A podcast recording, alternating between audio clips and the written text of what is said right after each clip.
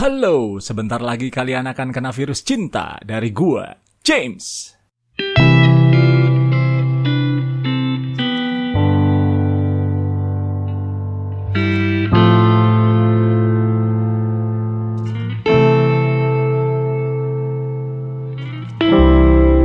Halo, apa kabar guys? Apa kabar teman-teman? Semoga kalian tetap sehat dan tetap semangat.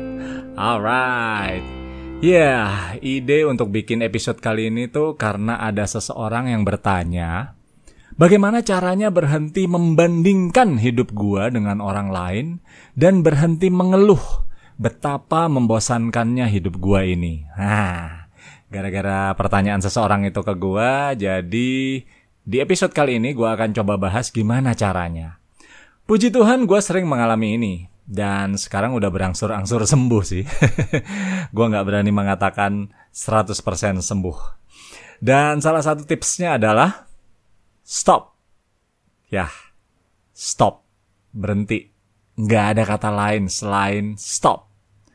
Sama seperti ada seorang mantan perokok berat, dia berkata bahwa tidak ada cara lain untuk berhenti merokok selain stop. Ya, nggak ada tuh yang namanya mengurangi uh, satu hari satu bungkus, jadi sekarang satu hari setengah bungkus. Nggak ada. Katanya yang benar adalah stop. Putuskan segera untuk berhenti. Nah, sama dengan ketika kita mulai membandingkan diri kita dengan orang lain, setelah itu kita pasti akan mulai mengeluh dan mengkritik apa pun yang ada di dalam hidup kita. Dan lama-kelamaan akan jadi toksik tuh dalam hidup kita. Jadi nggak ada cara lain guys, selain stop lakukan itu. Karena hidupmu nggak akan bahagia guys.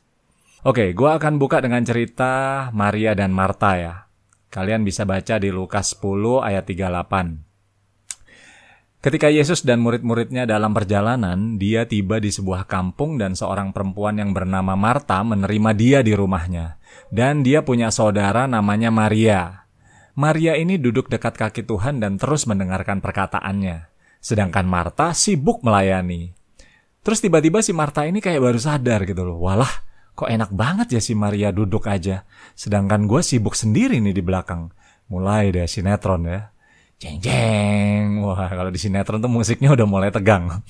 Terus dia mulai komplain nih ke Tuhan Yesus. Dia bilang Tuhan tidakkah engkau peduli? Si Maria tuh ngebiarin aku melayani seorang diri. Suruhlah dia bantu aku. Maria itu sudah memilih bagian yang terbaik Oke, lalu apa hubungannya dengan tema kita? Nah, sebelum gua menghubungkan uh, bacaan tadi dengan tema kita, gue mau jelasin dulu ya. Gue mau lurusin dulu sebetulnya apa sih maksud dari uh, ayat ini gitu ya bagi teman-teman yang belum pernah tahu. Teman-teman kalau kita baca cerita ini seolah-olah tuh ada hal yang bertentangan ya antara pelayanan versus doa. Atau ada yang beranggapan, "Oh, Tuhan ternyata lebih suka orang yang kayak Maria ya, yang duduk, dia mendengarkan dan berdoa dibandingkan yang sibuk melayani."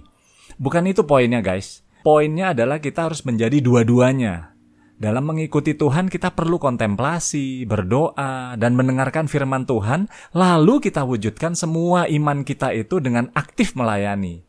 Jadi harus balance antara keduanya. Nah itu itu itu maksudnya ya. Nah sekarang apa hubungannya uh, bacaan ini dengan tema kita? Sekarang kita kembali ke topik ya. Kenapa kok gua ambil cerita ini? Karena di sini ada unsur membanding-bandingkan. Marta yang tadinya udah asik-asik melayani, nyiapin sesuatu untuk Tuhan Yesus dengan sukacita, eh, tiba-tiba dia membandingkan dirinya dengan Maria. Dan dia mulai mengeluh ke Tuhan.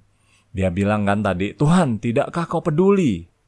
Bla bla bla. Nah, cerita ini sama dengan kehidupan kita. Terkadang kita tuh suka membandingkan diri kita nggak hanya ke orang lain loh. Bahkan kita membandingkan diri kita ke orang-orang terdekat yang seharusnya tuh kita kasihi. Lalu kita mulai membandingkan diri, kita mulai komplain dan bahkan komplainnya ke Tuhan. Menanyakan ke Tuhan, kenapa kok dia mendapatkan itu Tuhan sedangkan aku enggak. Padahal kita enggak seharusnya seperti itu. Terkadang yang kita lakukan sudah benar, dan kita juga mendapatkan sesuatu yang juga sudah benar sesuai dengan porsinya.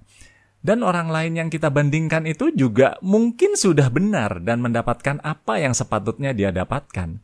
Tapi tetap aja kita selalu ingin membanding-bandingkan. Teman-teman, membanding-bandingkan itu adalah cara termudah dan tercepat untuk menghapus semua hal spesial yang pernah terjadi dalam hidup kita. Wow, sia-sia dong ya hidup kita bro. Yes, akan sia-sia hidup kita. Jadi nggak ada kata lain ya guys ya, selain stop membanding-bandingkan. Nah, lalu gimana caranya? Ada hal-hal yang bisa bantu kalian, yang bisa bantu kita semua untuk berhenti membanding-bandingkan nih. Yang pertama, cek motivasimu. Dari cerita tadi, kalau si Marta melakukan pelayanannya dengan motivasi bahwa dia mendapatkan keistimewaan atau kehormatan ketika bisa melayani Tuhan, dia akan melayaninya atau dia akan melakukannya dengan senang hati dan penuh syukur. Dia nggak akan meminta Maria melakukan hal yang sama kayak dia. Karena motivasi utamanya adalah memang mau menyenangkan hati Tuhan. Titik. Udah, nggak usah mikir lain lagi. Jadi kalau kita melakukan sesuatu, udah tahu dan kuat motivasinya, lakukan aja. Nggak usah mikirin orang lain, nggak usah mikirin hal-hal yang lain. Oke? Itu yang pertama ya. Yang kedua, bersyukur. Nah, lagi-lagi kata-kata bersyukur udah sering kita dengar ya kan. Ternyata dampaknya ke mana-mana nih. Ya, kita harus bersyukur dengan apa yang kita miliki. Jangan fokus pada apa yang nggak kita miliki. Tapi fokuslah sama apa yang kita miliki dan kita akan dipenuhi rasa syukur. Kalau udah penuh syukur nih, kita pasti nggak akan membandingkan diri kita dengan orang lain. Ya Tuhan, gue bersyukur masih punya kerjaan Jangan lagi kita berpikir, kok pekerjaan dia lebih bagus ya Tuhan? Nah, mulai deh kita membandingkan ya kan. Tuhan, aku bersyukur masih punya pekerjaan di zaman sulit ini. Titik. Udah, kita jangan lihat orang lain. Kalau mau lihat orang lain, coba lihat orang-orang yang di bawah kita, yang jobless, yang di PHK dan lain-lain. Lo pasti akan lebih bersyukur. Gue bersyukur masih sehat, masih bisa makan tiga kali sehari, dan lain-lain. Bagi kalian yang lagi susah bersyukur nih, coba pakai cara ini ya. Coba kalian tulis 5 hal yang kalian syukuri hari ini, lakukan sebelum tidur. Tulis aja di HP kalau males nulis di buku. Lakukan ini tiap hari selama 30 hari ya. Nanti akan jadi kebiasaan dan lo akan jadi pribadi yang gampang bersyukur. Oke, yang ketiga, kurangi melihat sosial media. Nah, Bukan nggak boleh pakai sosial media ya, tapi cobalah lebih bijak maksudnya. Ya, cobalah follow akun-akun yang lebih menginspirasi, mengencourage, dan memberikan cara atau tips untuk ngembangin diri. Jangan cuma follow akun-akun yang hanya memamerkan kekayaan dan happy-happy aja. Ada cerita nih guys soal sosmed ya. Ceritanya ada seseorang yang suka ngeliat akun temennya Temennya ini tiap hari posting makan-makan di hotel dan restoran bintang 5. Hari ini di hotel A, besok di hotel B. Pokoknya full 5 hari kerja, postingannya cuma isinya makan-makan di resto atau hotel-hotel bintang 5. Langsung deh orang ini mikir, OMG, gua bulan ini aja cuma satu kali makan di luar. Itu pun bener-bener makan di luar ya. Makan di luar, makan di teras maksudnya. Canda. Padahal kenyataannya adalah Ternyata temennya itu kerjanya sebagai sopir pribadi seorang konglomerat. Dan bosnya itu baik banget. Bosnya tuh nggak mau pisah dari si sopir ini. Jadi si sopir ini selalu ditraktir makan ke mana pun bosnya makan. Nah, gue di sini bukan sedang merendahkan profesi sopir loh ya, bukan. Kalau sopir pribadi bos-bos tuh gajinya gede juga loh. Tapi kerjanya berat juga, ya kan? Karena lo harus standby terus ke mana pun si bosnya pergi. Nah, balik lagi ke cerita ini. Jadi itulah kenapa si sopir ini ternyata bisa posting 5 hari kerja aja. Pas weekend malah dia nggak posting. Karena dia istirahat di rumahnya yang sederhana. Nggak ada yang menarik kalau weekend. Jadi jangan dikira dia itu hidup bermewah-mewah. Itu cuma di sosmed guys. Oke, sekarang kita kembali ke orang yang suka kepo ini, yang suka ngeliatin akun temennya ini ya. Mungkin dia nggak bisa makan di hotel bintang 5 kayak temennya yang sopir itu. Tapi kan dia bisa bayar sendiri makanannya, bukan ditraktir kayak temennya itu. Dan mungkin orang ini kerjanya lebih berkelas. Bisa WFH tanpa dipotong gaji dan lain sebagainya. So, nggak akan ada habisnya guys kalau kita terus membanding-bandingkan diri kita dengan orang lain. Sekarang bayangkan ya, kalau misalnya ada orang miskin dan terlantar, itu punya sosmed. Nah, lalu mereka posting kehidupan mereka dan lo ikutin tiap hari, lo pasti nggak akan lagi mau membandingkan hidup lo sama mereka. Lo pasti akan bersyukur. So, itulah tadi sekelumit uh, tentang cerita-cerita di balik sosmed ya. Masih banyak lagi sih sebetulnya cerita tentang sosmed ini.